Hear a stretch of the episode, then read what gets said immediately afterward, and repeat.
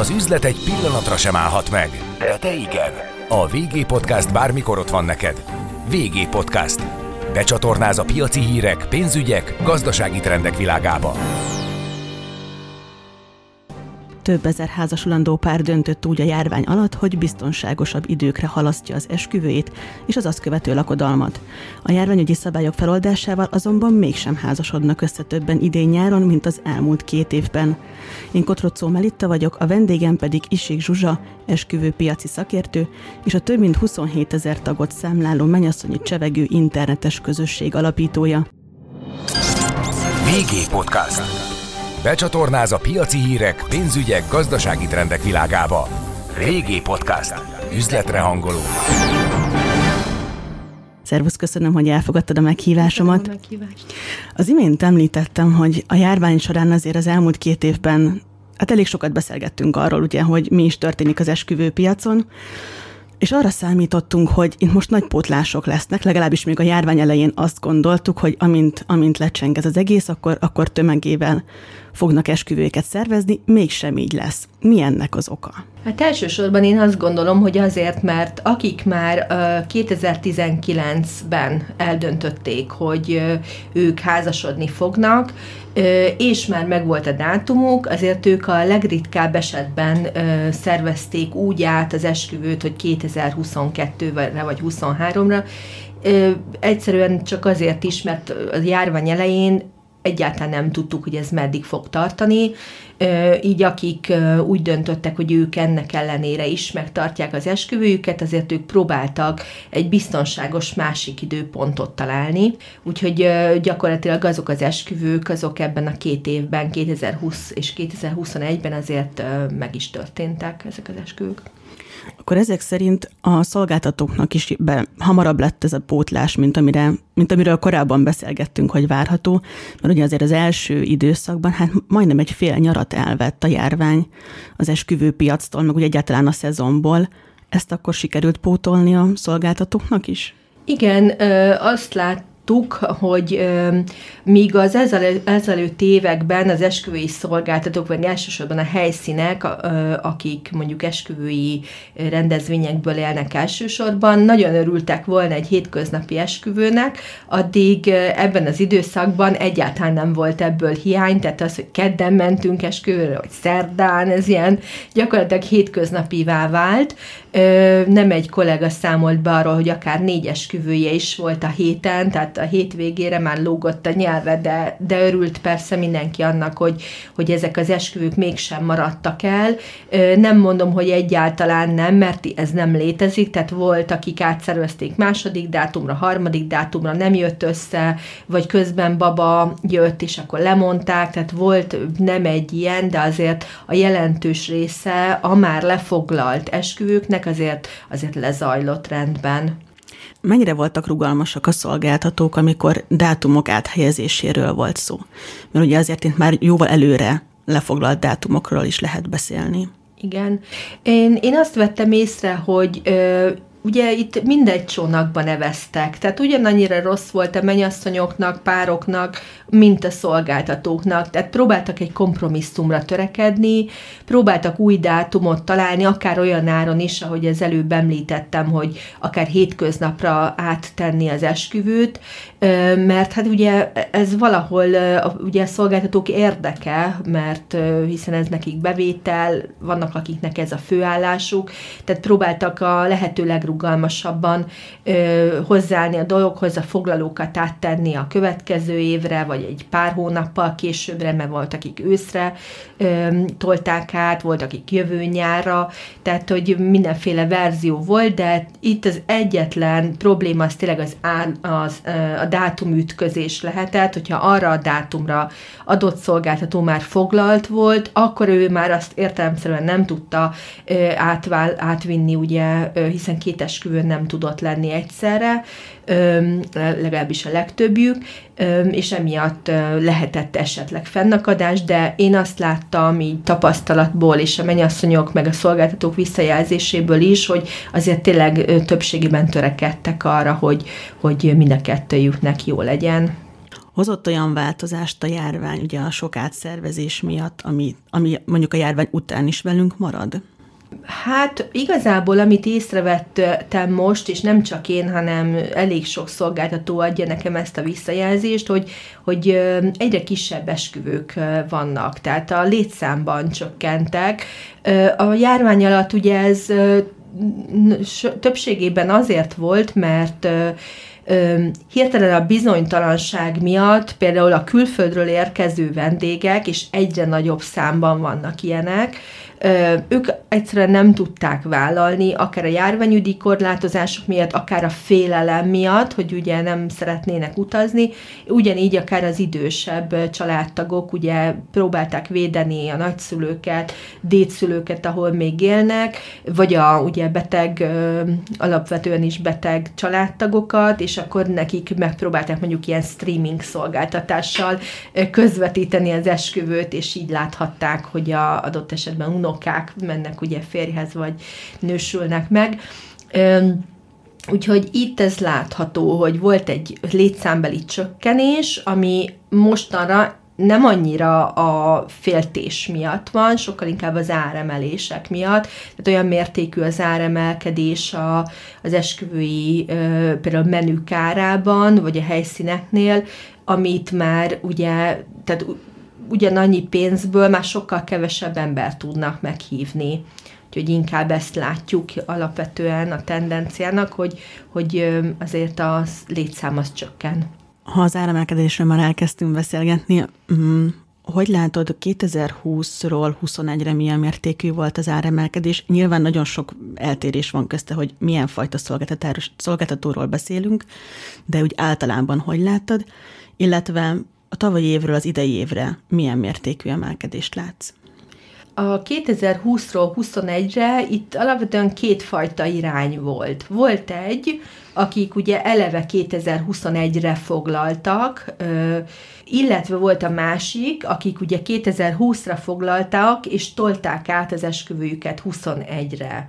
No és itt ugye azt látható, hogy akik áttolták kétezer-húszról huszonegyre, itt is van két nagy csapás irány, az egyik az azok a szolgáltatók, akik azt mondták, hogy nem tolnak ki a párjaikkal, bár ez nekik veszteség adott esetben, de nem emelnek árat kétezer-huszonegyre, attól függetlenül, hogy ugye huszonegyben az ottani menyasszonyok már egy huszonegyes árat kaptak. És ugye volt egy másik csoportja a szolgáltatóknak, akik egyszerűen olyan alapanyagárakkal, vagy ugye munkaerővel dolgoznak, akik nem engedhették meg azt maguknak, hogy ugyanazt az árat adják kétezer-huszonegyre, mint amit ugye tudtak adni kétezer-húszra, itt ők áremelésre kényszerültek, amit a párok egy része elfogadott, más része pedig hát nem nézett jó szemmel, mert hogy ők ugye nem ezzel az árral kalkuláltak, és igazából én, mint kívülálló mondhatni, abszolút mind a két oldalt meg tudom érteni, tehát mint vállalkozó azt mondom, hogy igaza van annak, aki emelt, hiszen ha egyszerűen a működési költségében nem fér bele, akkor nem fér bele, ez ugyanúgy a, úgy viszmajor volt mindkét fél számára, de a párokat is meg tudom érteni abszolút, hiszen ugye, mint ö, átlagember én is, ö, ugye, hogyha elmegyek vásárolni, vagy ugye eltervezek valamit, hogy ennyi pénzem lesz rá, és akkor hirtelen szólnak nekem, hogy akár ilyen tíz-tizenöt, vagy adott esetben akár volt ö, példa harminc százalékos emelésre is, a, amit ö, tudok a csoportból, ö, igenis nem lesz rá pénzem. És ez nem azért, mert hogy nem fogadom el az ő érvelését, hanem mert nincs rá pénzem, és ez egy fact, tehát ez egy tény, ezen nem tudok változtatni. Mennyi probléma vagy vitás helyzet esetleg volt a pereskedés bármilyenből, hogy nem csak feltétlenül az áremelkedés miatt, hanem mondjuk a foglalózásban volt probléma? Tehát miket tapasztaltál? Igen, volt, egy külön csoportunk alakult is erre, a Menyasszonyi Csevegőn belül, olyan menyasszonyok, vagy már feleség jogásztagok ajánlották fel a segítségüket a, a, a többi menyasszony számára, akik ugye ott a közösségünk élő részei, és ezáltal alakult egy ilyen alcsoportunk is, és ők hozzájuk nagyon-nagyon sok kérésbe futott. Megmondom őszintén, hogy hány végződött végül pereskedéssel, tehát hogy effektíve bíróságra mentek, arról nem tudok. Tudok pár esetről, ami, ami bíróság elé került, és, és hát, hát jelen helyzetben szinte a, minden a, esetben a pároknak adtak igazat, és akkor vissza kellett fizetni a foglalókat, vagy egy, volt olyan esküvő, emlékszem, ahol az egész összeget követelte rajtuk a, a helyszín, mi alatt, miközben mindketten covidosak voltak, a pár is, és a, tehát ugye a, a pár mindkét tagja, na hát így ugye nem lehet esküvőre menni, de, de megnyerték a pert, tehát hogy láttam ezekből, azért nem mondom, hogy mindent figyelemmel tudtam követni, de hát a foglalózásban rengeteg probléma volt, de hát ugye ez a nagyszámok törvénye alapján van, tehát hogy még így is sokkal több volt az, ami, ami nyugodtan végződött, ahol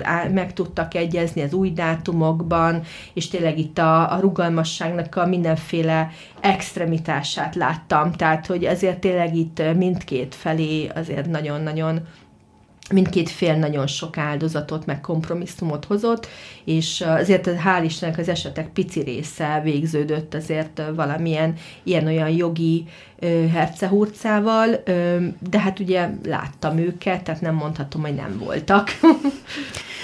Azt egyébként hogy látod, hogy ezek az esetek mm, hogyan befolyásolják a mostani mennyasszonyokat, vagy akik tényleg az elmúlt néhány hónapban kezdték el szervezni, tervezni az esküvőiket, mondjuk pont a foglalók tekintetében látsz-e valamilyen változást, esetleg óvatosságot? Hát abszolút, így, így van. Tehát amíg azelőtt simán két évre előre, mert az álom helyszínt kell, az álom fotós kell, vagy ugye sorolhatnánk tovább, kinek mi az álom, és letették simán a foglalót két évvel előtte is, addig ma inkább azt látjuk, hogy nagyon, ugyanolyan, ugyanolyan sok a, az árajánlatkérés, az érteklődés, az, az nagyjából nem változott. Viszont a konkrét foglalás, hogy tényleg aláírja a szerződést, és odaadja a foglalót, na ez már extrém közel került az esküvők időpontjához. Tehát mondhatni, hogy amikor már azt mondják, hogy most már semmi nem történhet, vagy amit történik, az már úgyis mindegy, akkor adják oda csak a foglalókat. Tehát nagyon-nagyon ö, ilyen bizon, bizalmatlanokká váltak így az emberek a, a foglalók és a foglalások tekintetében.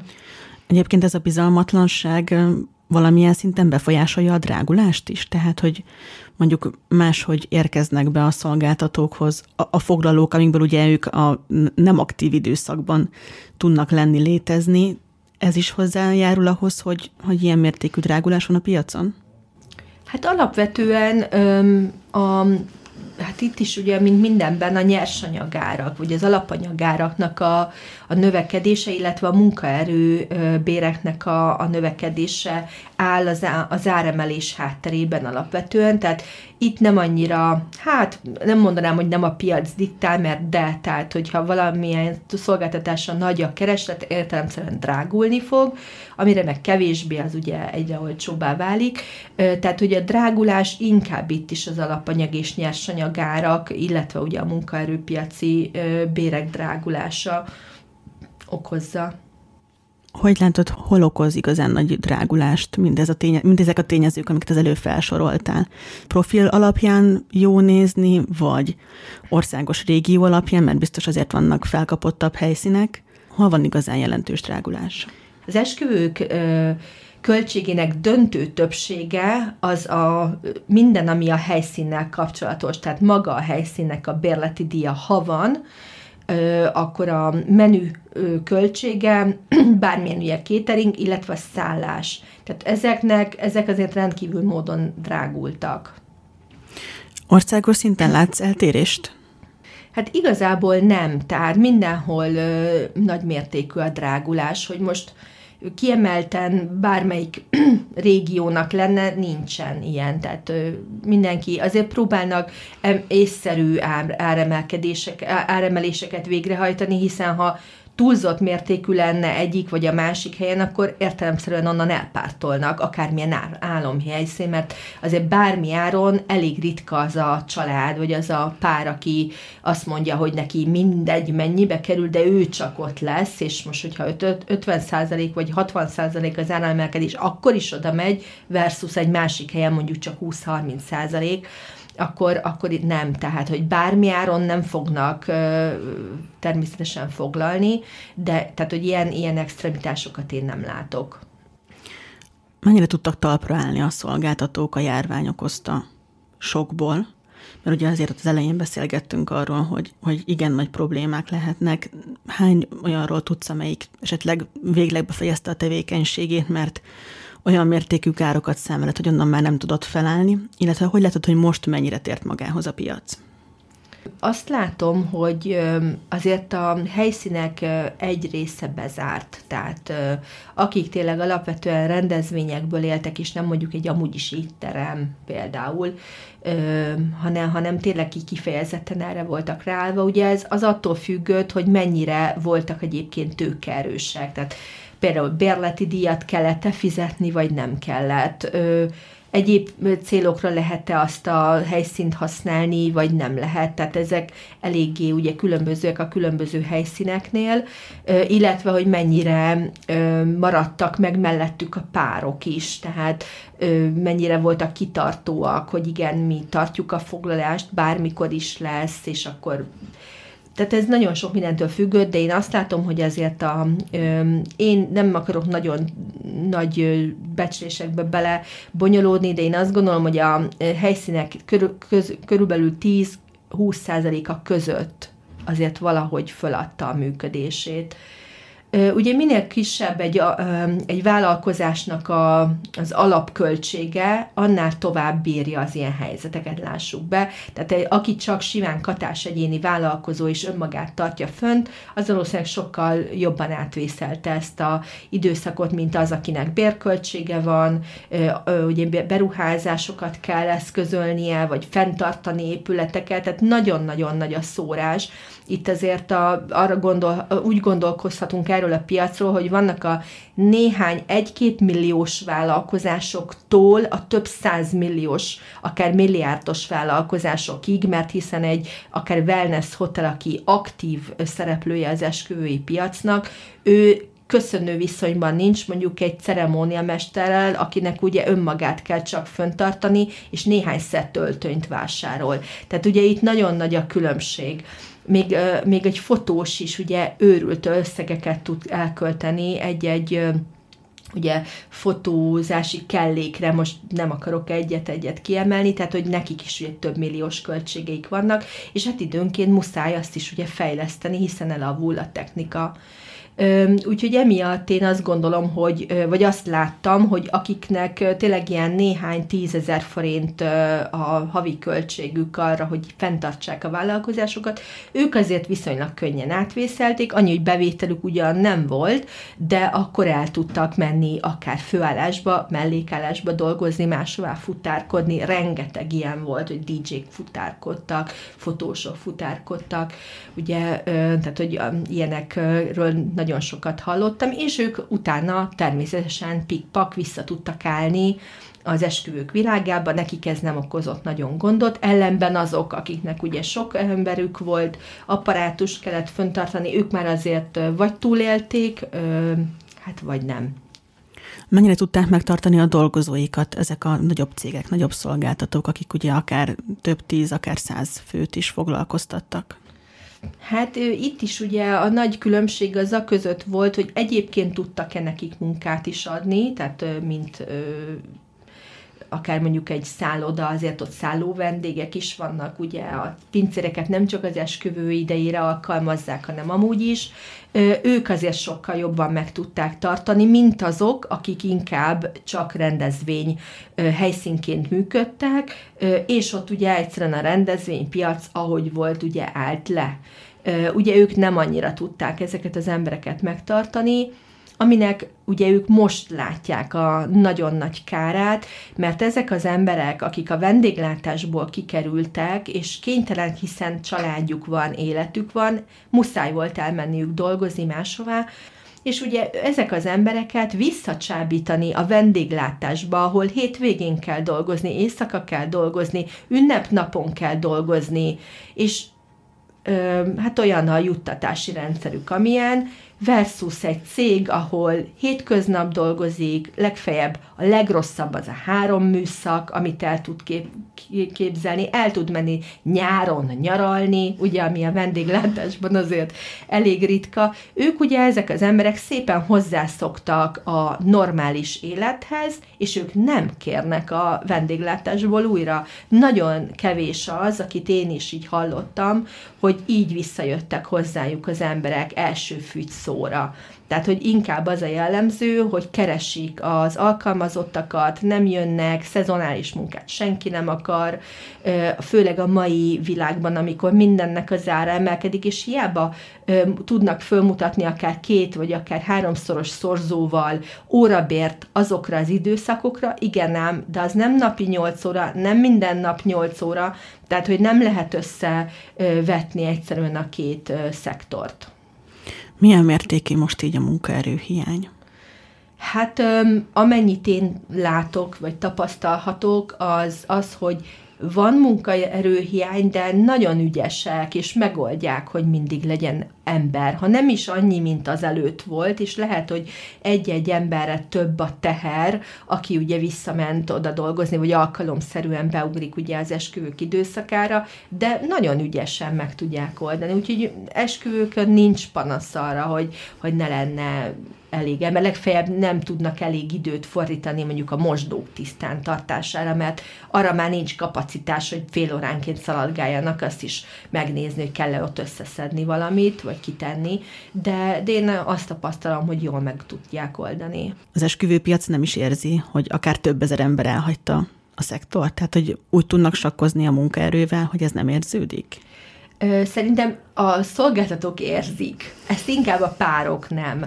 Tehát ugye új fecskének minden vicc új, szoktuk mondani, tehát ha valaki először házasodik, először van esküvője saját magának, ugye ő azt az első alkalmat látja, és bár mondják, hogy igen, nem tudtak erre vagy arra időt fordítani, lehet, hogy a bárpultban nem mindig volt ott valaki, hogy a kávét meg elkészítse számára, de úgy alapvetően, tehát hogy olajozottan működik. Tehát azért ne felejtsük el, hogy a, az egész rendezvénypiaci emberek, akik ebben dolgoznak, alapvetően nagyon jó szervezőkészséggel rendelkeznek, hiszen ha nem rendelkeznének, akkor irodában ülnének.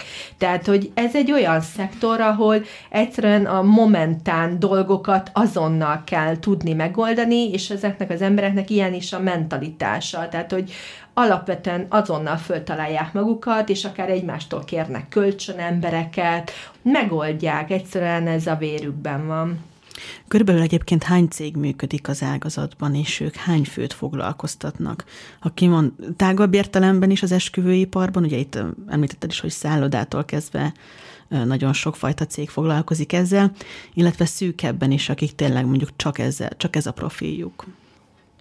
Mivel az esküvőkön rengeteg különböző szolgáltató létezik, tehát az egészen picitől ugye az egészen nagyig, és ugye az esküvők számát, hogyha tekintjük, amilyen ötven ezer, ötven-hatvan ezer fő körül, vagy egy darab körül van per év, hát azt lehet satszolni, hogy nagyjából ez egy néhány tízezer szolgáltatót jelent.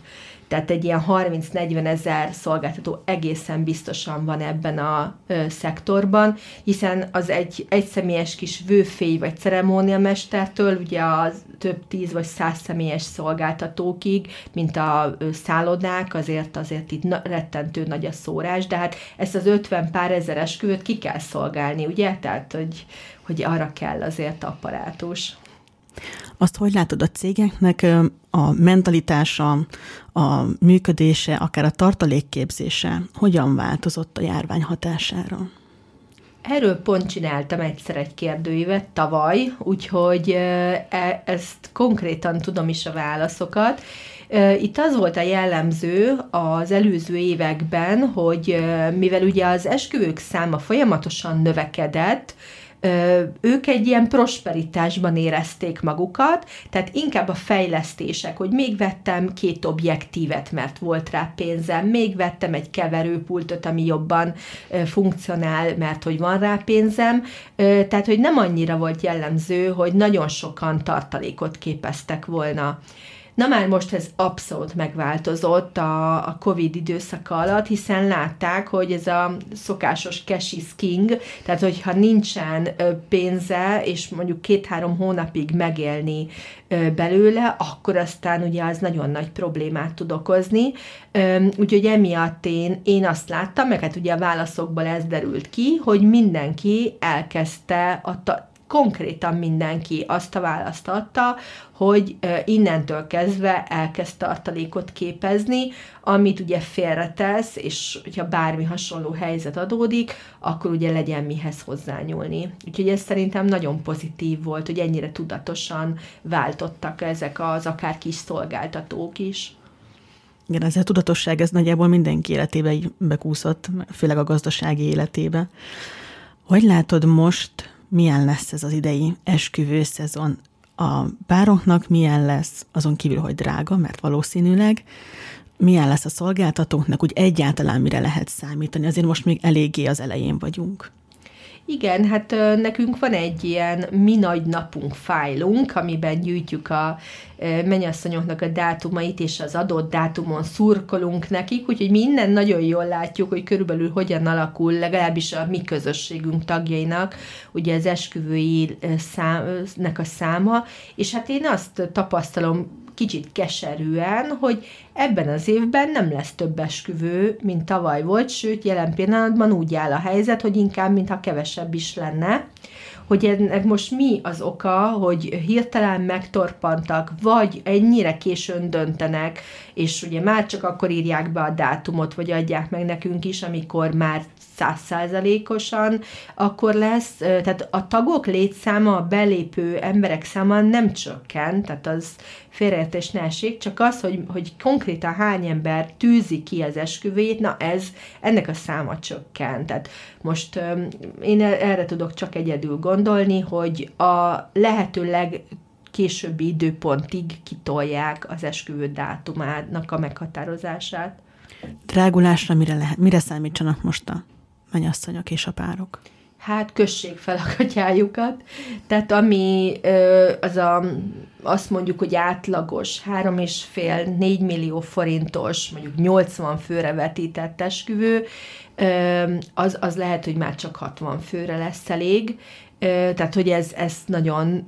Én, én azt tanácsolom nekik már, ha lehet ilyet tenni, hogy nézzék meg, hogy mi azok, mik azok a dolgok, amik a jó lenne, ha kategóriába tartoznak. Tehát tényleg üljenek le otthon a párjukkal, írjanak egy listát, hogy mi mindent szeretnének, aztán osszák két részre, hogy a jó lenne, ha, meg a must have, ugye, ami muszáj, hogy legyen, és, és tényleg minél több dolgot öm, igazából szelektáljanak ki, hogy nem biztos, hogy fontos, mert az, hogy tényleg legyen egy jó étel, hogy legyen egy jó zene, ugye alapvetően egy jó fotós, ezek olyan alapdolgok, amik azt mondom, hogy ez mindenképpen a kell kategóriába kerüljenek, tehát vannak néhány ilyen alapdolog, ami, ami azt mondom, hogy a kell kategória, és nagyjából a minden más, meg eldöntendő kérdés. És ezeket át kell értékelni, hogy, hogy ne a vendégek száma legyen kevesebb azért, mert nekem esküvőm van, és ugye drágul minden, hanem inkább mondjak le olyan dolgokról, ami nem biztos, hogy annyira fontos, viszont cserébe mondjuk tíz embert meg tudok hívni, és milyen jó, hogy ő is ott ünnepel velünk. Korábban még arról is beszélgettünk, hogy az esküvői szezon kicsit hát kitolódott, több őszi esküvő volt ugye az elmúlt években, akár téli esküvőre is volt példa, ami korábban csak kevés, kevés volt. Most hogy látod, hogy oszlik meg az esküvőknek a száma az egész szezont nézve? Ö, azt látom, hogy picit tolódik a, az esküvők száma, az őszi esküvők irányába. Tehát míg régen az volt a jellemző felfutás, hogy elindult áprilisban, emelkedett május-június, kitornyosult július-augusztus, és akkor szépen ment lefelé október, szeptember, október, november, és akkor gyakorlatilag december, január, február, ezek esküvők számában tekintve igazából elhanyagolható számot képviseltek. Teljesen holt szezon. Igen, teljesen holt szezon. Olyankor el tudtak végre menni a szolgáltatók nyaralni, el tudtak menni ugye a különböző divatbemutatókra, és beszerezni ugye a következő évi kollekciókat. Tehát volt egy kis nyugi, na ez ugye már nincsen egy jó ideje, igazából ez nem egy mostani tendencia, De, de most ezt látom tendenciának, és abszolút ezt látjuk a számokban is, hogy, hogy a szeptember már legalább olyan erős, mint a, jún, mint a június, ami ugye nem volt ezelőtt, de én néha megkockáztatom, hogy akár a júliussal is vetekszik, az augusztus még mindig a top, tehát valamiért az, az a kedvenc évhónap. És, de egyébként most már októberben is bőven esküvőszezon van, és nagyon sokan november közepe vége felé teszik le a lantot, hogy na most volt az utolsó esküvőm. A következő évekre egy kicsit, hogyha próbálunk előre tekinteni, bár megtanultuk, hogy annyira nem nagyon lehet, mi az, amit szerinted magunkkal viszünk az elmúlt két évben, illetve hát az esküvőpiac, amit magával visz az elmúlt két év tapasztalatai alapján? Következő két-három évnek az lesz a tendenciája, ami most is zajlik, hogy nagyon tudatosan választanak, tehát utána néznek, olvasgatnak, sokkal megfontoltabbak a foglalással, a pénzköltéssel és a megbízásokkal is. És, és egyre több lesz a, a kislétszámú esküvő, ami régen is jellemző volt egyébként, főleg városi viszonylatban, mondjuk falusi viszonylatban nem, tehát ott azért több százról, vagy száz-százötven-kétszáz fősről szoktunk beszélni. Ott nem biztos, hogy nagy lesz a változás, már csak a családi hagyományok vagy elvárások miatt is, de hát nagyjából ezt mondhatom el a következő évekre. Az elmúlt percekben Isik Zsuzsa esküvőpiaci szakértővel beszélgettem. Köszönöm, hogy itt voltál. Én is köszönöm. Üzletre hangolunk. vé gé Podcast.